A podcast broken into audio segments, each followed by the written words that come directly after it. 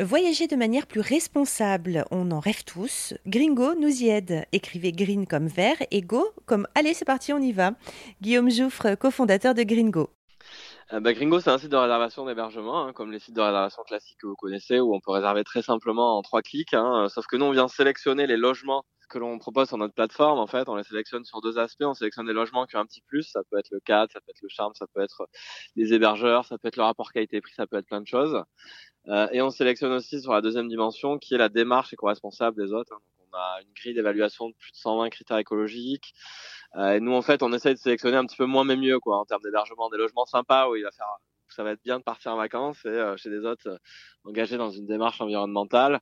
et en fait, notre mission plus largement, hein, c'est de promouvoir un tourisme plus durable. Hein. On est entreprise à mission aujourd'hui, c'est notre raison d'être, et euh, en donnant envie aux gens de voyager dans nos régions plutôt qu'au bout du monde, donc avec moins d'impact carbone, voilà, tout simplement. Donc, euh, Gringo, je veux dire que c'est c'est une plateforme de réservation d'hébergement sympa, cool, éco-responsable, avec aussi une invitation à des voyages plus locaux et moins carbonés, tout simplement.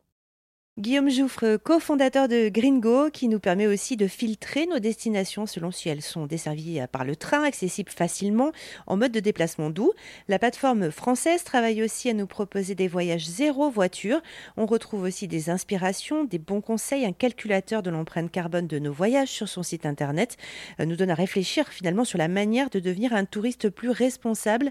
Plus d'infos sur Gringo Voyage et sur erzen.fr.